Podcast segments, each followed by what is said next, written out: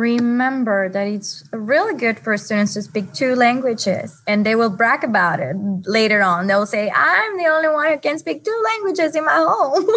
one of the top reasons why people choose language immersion in Dare County schools from the parents was so that their children are more exposed to people from all over the world so that they can be global citizens like just cultural and global awareness was was the second reason first was to learn the language. The second one was cultural and global awareness. Podcast pdnc where it's not sit and get. It's listen and launch. Five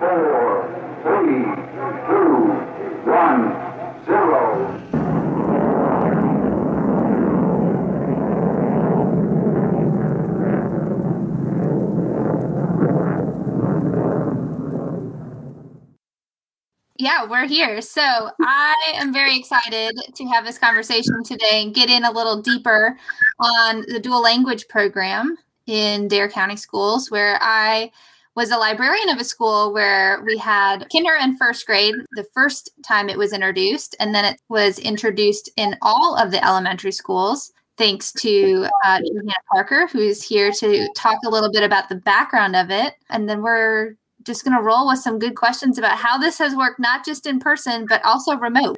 Go for it, Joe. I'm Johanna Parker. People who know me well call me Joe.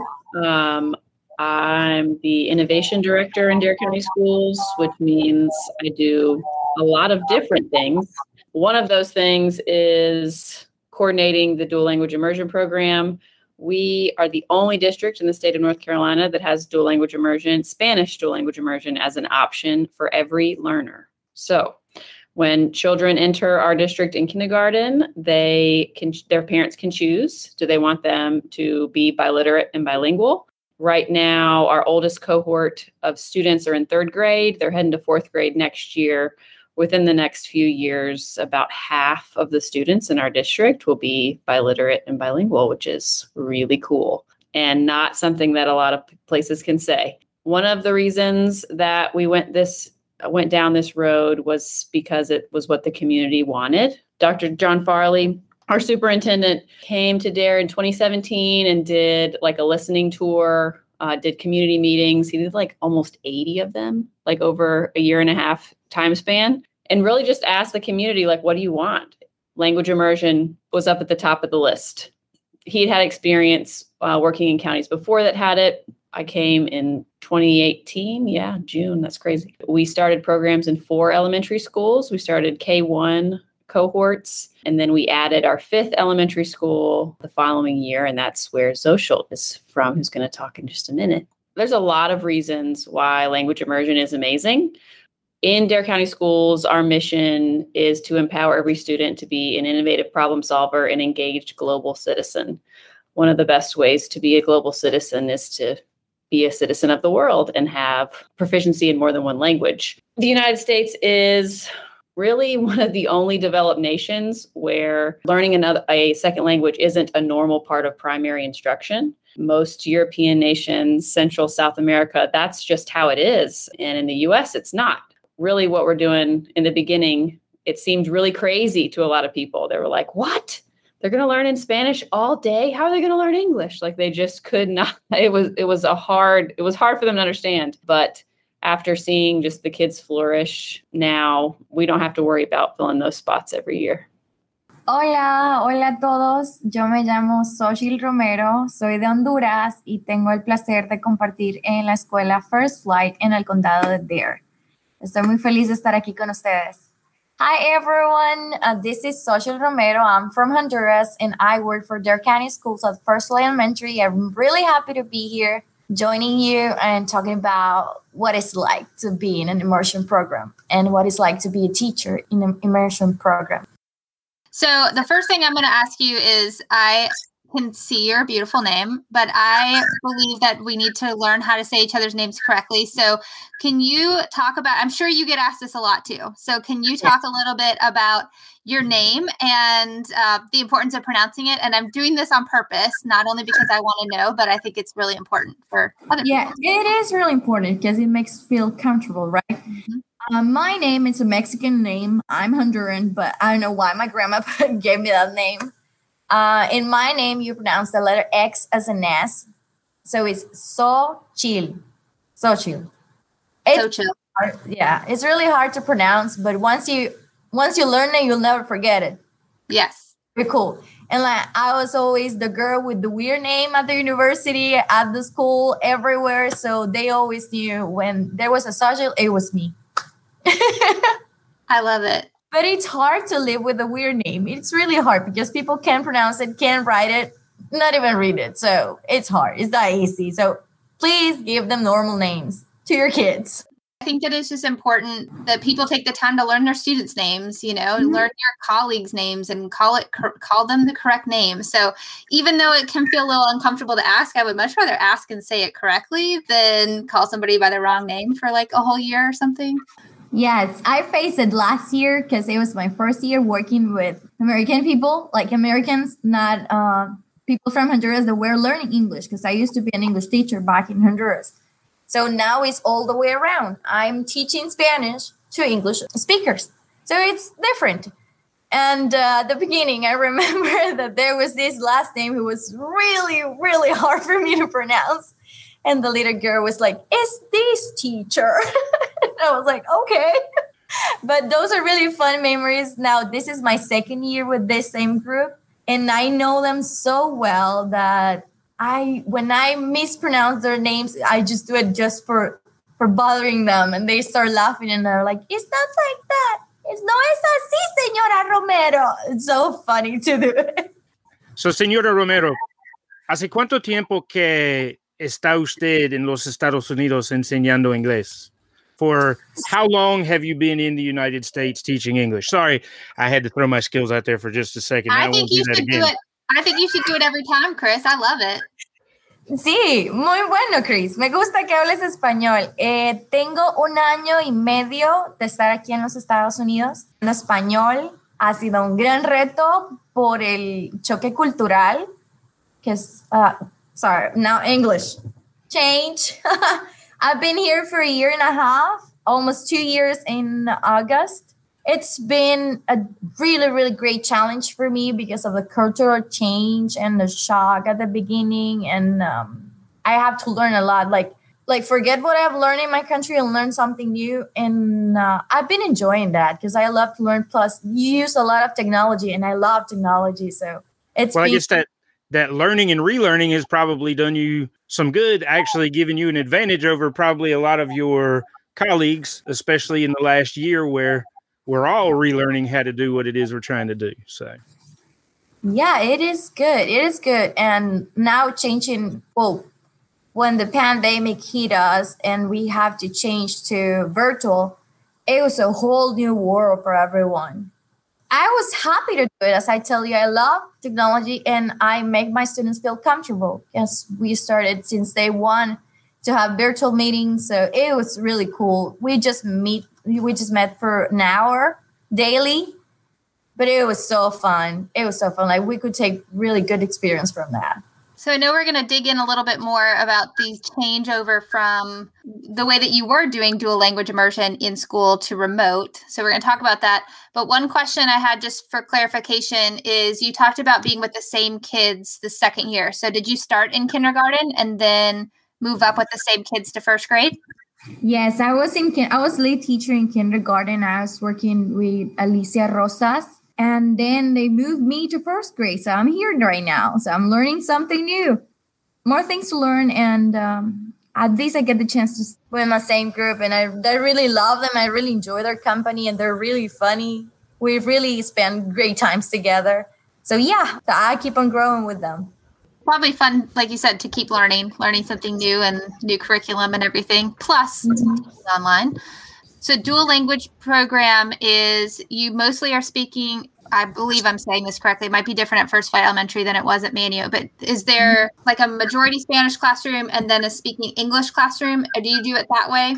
Or do you have it set up where like part time? Okay, so here's where I'll set this up for people that are listening. When I was at Manteo Elementary, we had a full class with two English speaking teachers. So then they had a class next door that was fully immersed in Spanish speaking. And the, the kids are a mix. You have some native Spanish speakers and you have some native English speakers. And those classes were mixed. However, they went back and forth from one class to another. So that was the experience that I had working with these kiddos. But I would like to hear you talk a little bit. I'm sure I know Joe wants to ch- chime in too and probably explain why there's a difference from one school to the next. Okay, I can explain the models and why they're different. There's 50 50 models, which is what Manteo Elementary is, and Cape Hatteras is also 50 50 down in, on Hatteras Island.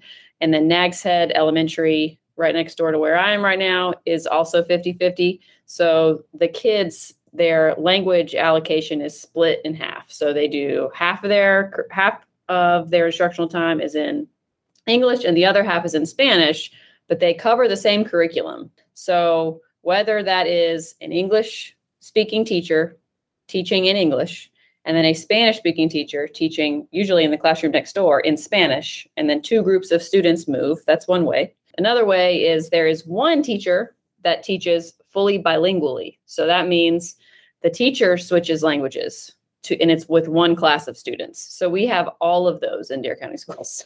all of those things we have. We have bilingual third grade teachers that teach half in English, half in Spanish, kids that move, the way that we decide that is based on the community and then the language, the home languages of the children that are going to be in the class and home languages in that community. So um, in Manteo, Cape Hatteras, and then at Nags Head, there's a higher percentage of students that are native Spanish speakers and their home language is Spanish. So that's higher. So they actually, a lot of times when they come in in kindergarten, they are they're like experts. They're like, whoa, they don't know how to read or write yet in Spanish, just like in kindergarten, a lot of English speaking kids don't know how to read or write yet in English, but then they get the benefit of both. And that contributes to higher levels of proficiency in like reading on grade level and all of those things for Spanish speaking kids. And that's a big change. So kids that would traditionally in an ESL setting, as a second language setting, they would be pulled out. They're not always pulled out if they're in immersion because they're getting they're getting both. They may get like extra interventions. Like right now, we have ESL teachers that teach virtually with the English teacher, which is really cool. Then on the flip side of that, we have where Xochitl is at First Flight Elementary and then Kitty Hawk Elementary. And Kitty Hawk, those programs are 90 10 programs. So it's 90% Spanish and 10% English. And the 10% English is just like art and PE and their specials time, that's what is in English. Everything else is in Spanish. And that's because students in their classes and in students in Xochitl's class are primarily English speakers at home. So they have to get, they have to have a basis in the language. And the fastest way to learn is to be fully immersed. So they're fully immersed in K1 in Spanish. And then in second grade, they start to get some supplemental English. They do a reading group in English. And then in third grade, it's 50 50 district wide. So everybody goes to get more English starting in, in uh, third. And part of that is because of testing requirements.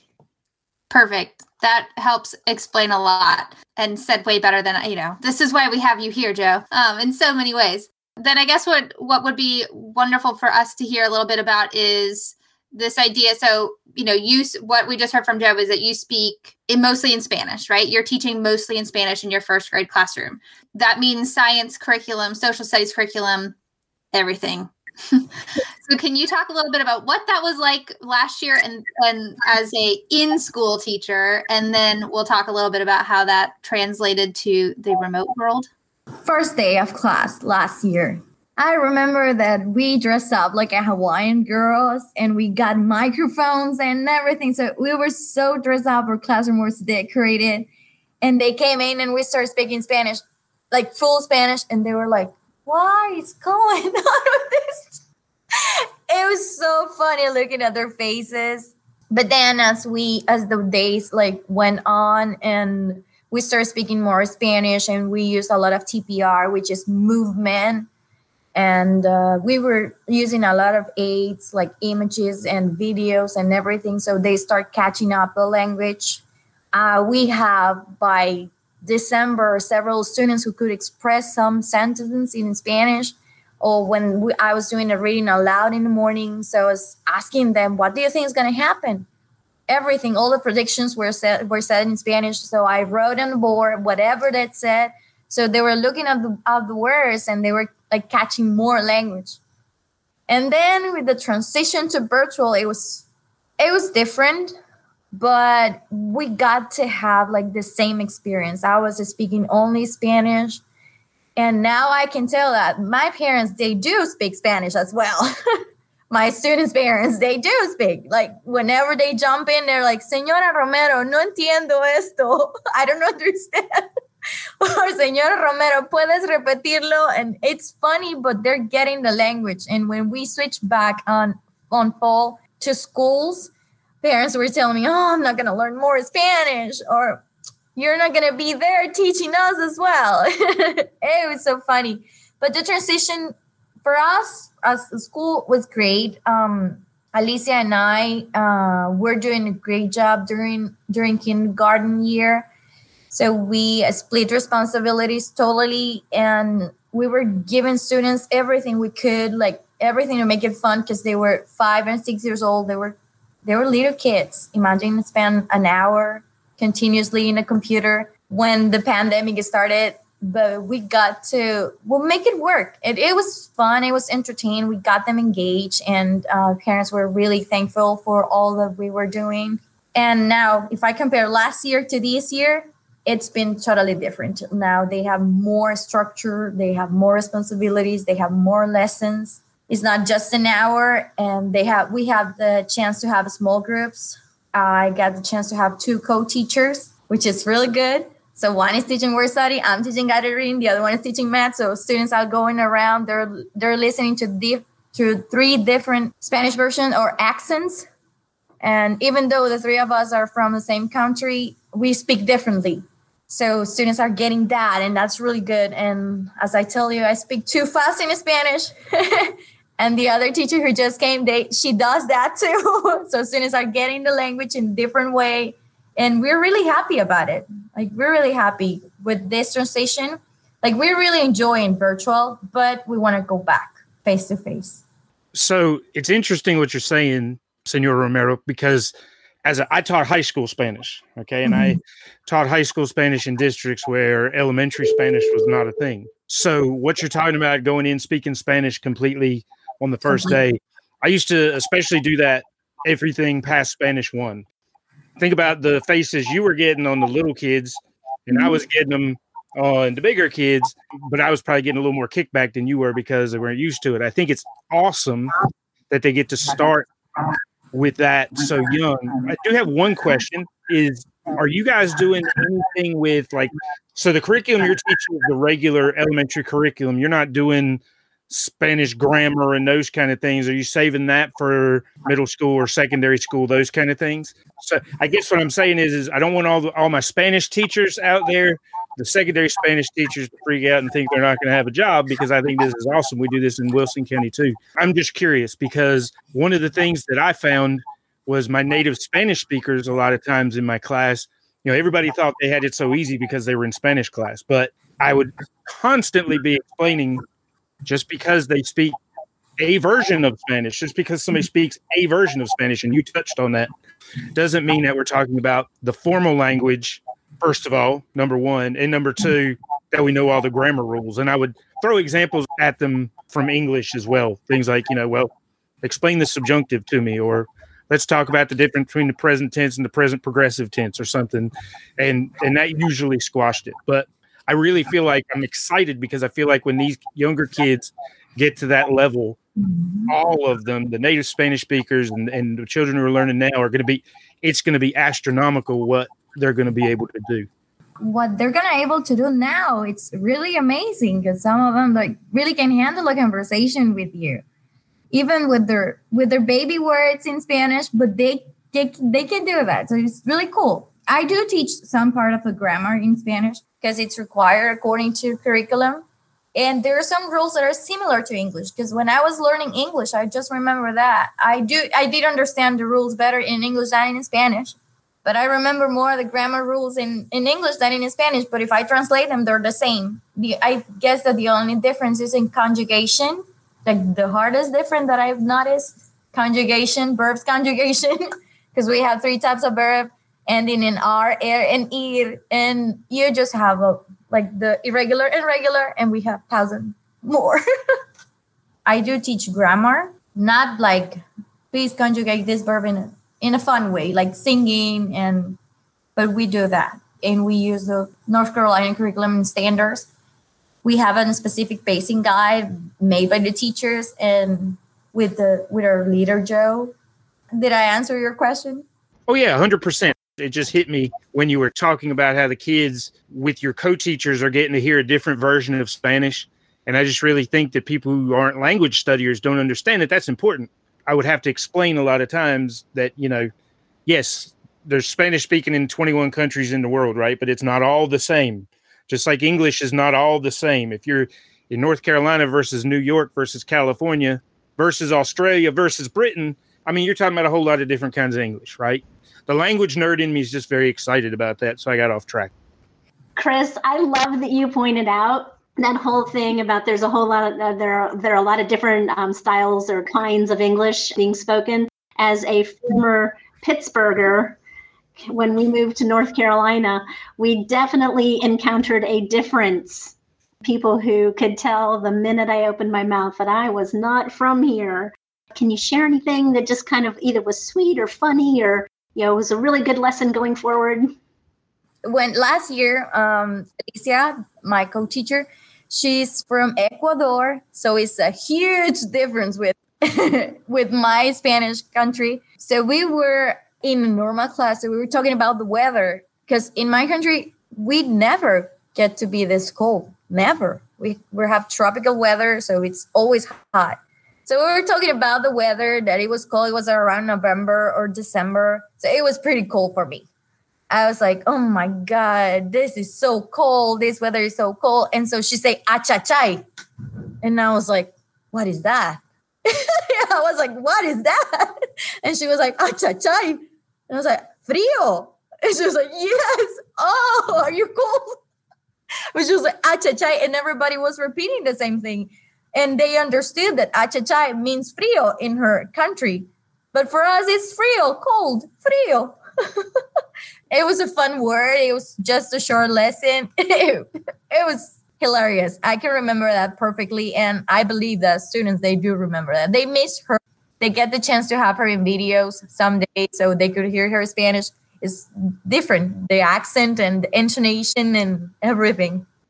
One of the things, as soon as you were saying that, is I bet that the kids remember that and it's similar in you know middle school science. It was always those sort of quirky things that kids would remember versus you know the official lesson plan for how you're going to learn something. I want Xochitl to talk about how you guys dressed up in virtual learning for everyone to hear about that. And then talk about how you guys plan because they plan very differently than i think probably what a lot of people do. So Xochitl said she has two co-teachers. That's because her in kindergarten, they share people in the instead of it being you're just with kindergarten, you're just with first grade, they've divided up with who's talented at what. And that's how they teach. So I th- think she should talk about that a little bit.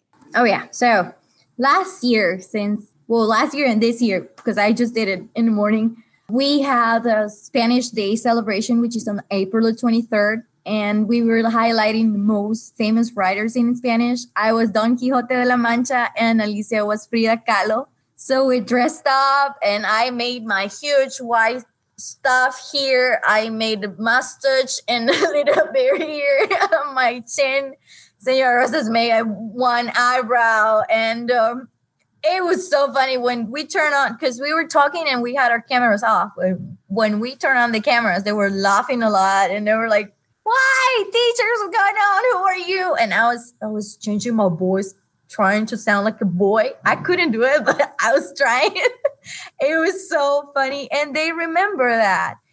I just did it in the morning. We did it last week celebrating 100 days of the school. Senora rosas was 100 years older and i was i had my super fancy 100 days of a school teacher and everyone has a teacher I invited kindergarten to join first grade in a meeting. So it was a really crowd meeting, but everyone is was getting to know each other and building that bond. It was good. It was good.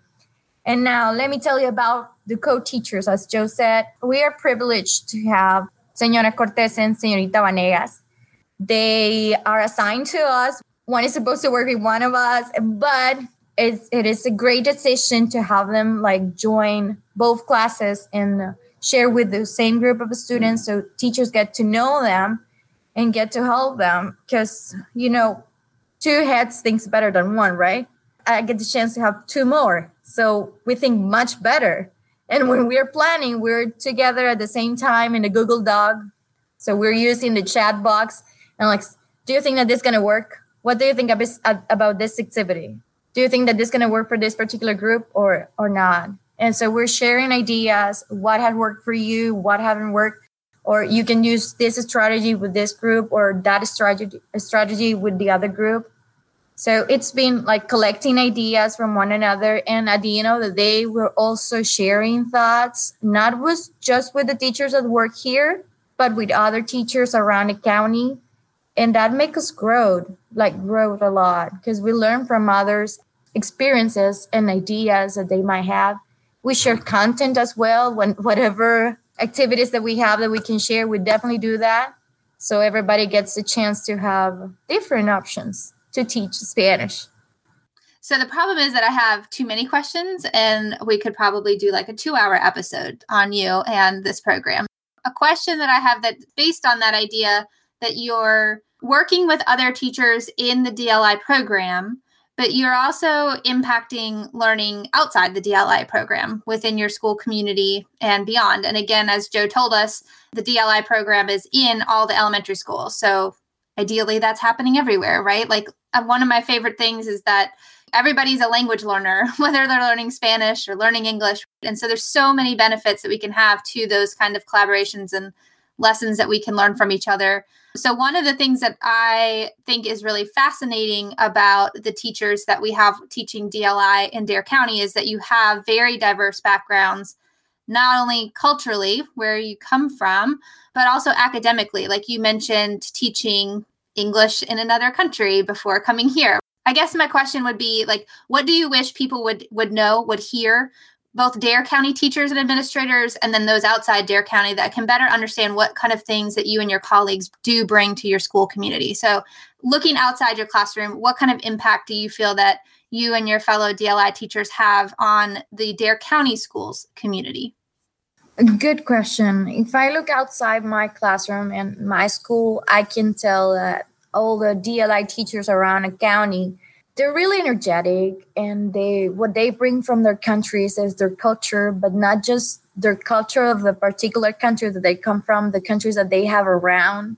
We get to share with the students everything that we learned about others about other countries because when we just arrived to the us with the program that we came from we get the chance to meet people from colombia from argentina from peru from China. So we got a week to share. And in that week, we share a lot with people from different countries. So what we have here, what we came and to do, how can I say this?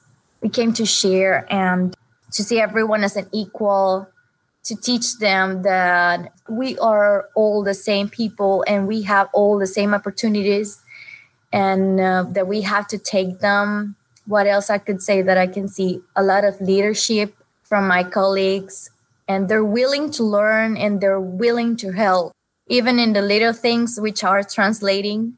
Sometimes they need us to translate and we're there. Everyone is there to help even though people could say that's not part of your job but if you can do it why not? And we come to learn a lot from you because uh, i can talk about my first grade team. They're very very wonderful teachers. They have a lot of experience and I have learned a lot from them. And even though they teach English, I can take some activities from the English part and you know make it my own, make it in Spanish. So that's what I've learned from my colleagues. They're really awesome teachers. So yes, I love my school. I love my county. I'm happy to be in an island. OBX. I don't blame you at all. I love it too. But I think it goes back to show, and I, I hope, Joe, maybe you want to chime in too, because I'm just going to say the thing. There's a lot of teachers in Dare County who were born and raised in Dare County. And while that is a wonderful thing for for the community, there also is a challenge of being globally connected students if that's part of our mission here without having a global perspective from a teacher. So I think that's really powerful that you bring that and I agree. I think that you're opening a lot of hearts and minds to what benefits there is to being a globally connected human, not just a globally connected student. Making sure that our kids have a really global, diverse experience in school is really, really important to us at the county. Um, one of our core values is collective greatness. Together, we're better, and that an extraordinary people. And when people are extraordinary, we're going to pump them up and make sure that everyone just has an amazing experience. One of the things that came out when we first started the immersion program, one of my colleagues here, uh, Dr. Keith Parker, was working on his dissertation, and it was all research around language immersion. And so he what we, he used, of course, as someone does when they do use do a dissertation and they're doing research, is he used opportunities that we already had happening within the county. So we had some community meetings that were just about immersion. So he had parents come and just sort reasons why they chose immersion for their child and sort it from like most important to least important. And one of the top reasons why people choose language immersion in Dare County schools from his research, from directly from the parents, was so that their children are more exposed to people from all over the world so that they can be global citizens. Like just cultural and global awareness was was the second reason. First was to learn the language. The second one was cultural and global awareness, which when we saw that, and that was really across the board, no matter which community, because we have pretty diverse communities out in the Outer Banks, we're kind of spread out all over the place. That just kept coming through, and we were like, wow, we are doing something right, because that's what we thought. And then that's what data showed us. So, one of the things that I wanted to throw in here, because both of you guys have made me just feel this. It's a quote that I love all the time, but this discussion has really brought it up. So I'm just going to read it. It's from Jim Valvano. To me, there are three things everyone should do every day. Number one is laugh. Number two is think. Spend some time in thought.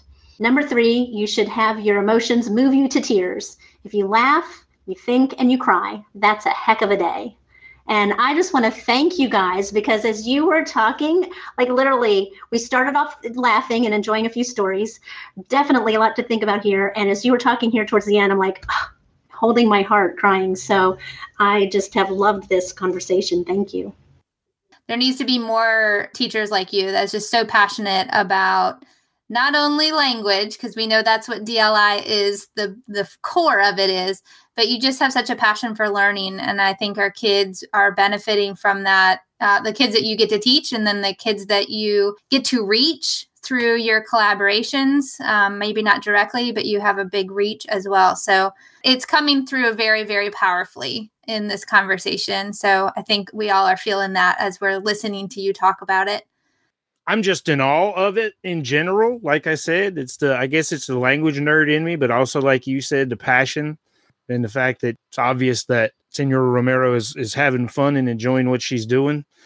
And I think that there's no better way for the kids to learn and get that different perspective than from somebody who's been other places and who can bring other experiences and other cultural viewpoints in.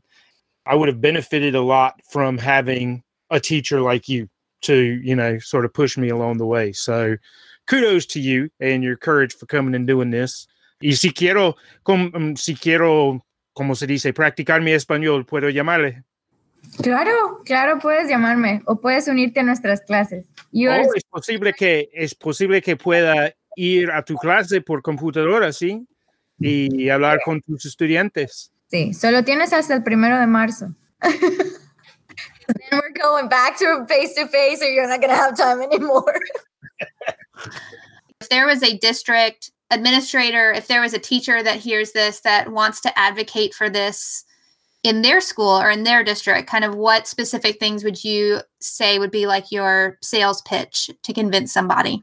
So I answer this question pretty often. Uh, we so Schultz talking about the letters coming into her Google Meets. It's because we've done more virtual tours than in-person tours. I think like we've during remote, we've had districts from all over coming and watching the teachers and kids, and it's been really cool. I would say that number one is the community has to want it. You have to make sure that when you implement a program like this, there's full support all around. Then I would also say great planning goes a long way. So make sure that you've planned it out every single way possible staffing, budget, everything. Plan it all out. We've got numbers on paper till 2026. Super important to maintain a program like this. Um, and then if people have questions, they can definitely reach out remember that it's really good for students to speak two languages and they will brag about it later on. They'll say i'm the only one who can speak two languages in my home or something like that because my students do that. One of our goals is for all the kids in language immersion to have the opportunity to get their translator certificate in high school so they'll be able to be a certified translator when they graduate that's a very, very challenging thing to do as somebody who studied language for many, many years and took translation classes at college. Yeah, I'm, I'm like a, I, I made the mind blowing thing there because a lot of people have said to me, "Oh, well, you should consider translating." I'm like, "No, I shouldn't. I'm good. That's fine. I don't."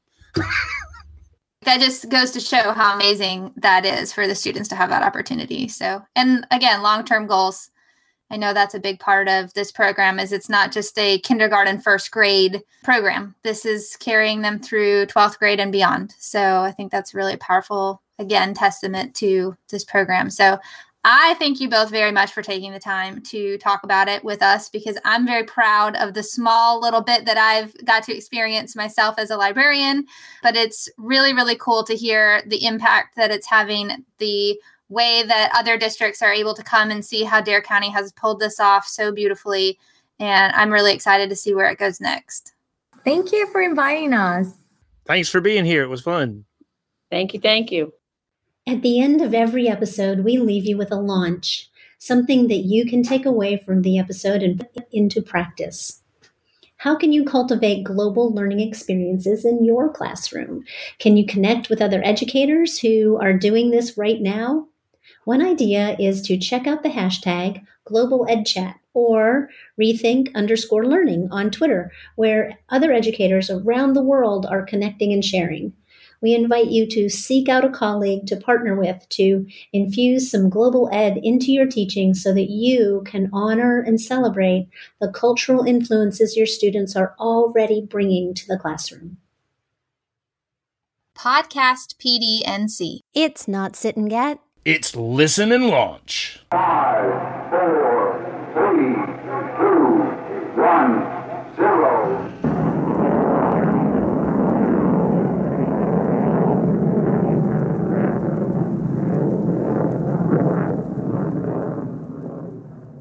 Thanks for listening to Podcast PDNC. We'd love to feature your ideas and expertise on a future episode. To contribute and to find out more information, please check out our website at bit.ly forward slash podcast PDNC.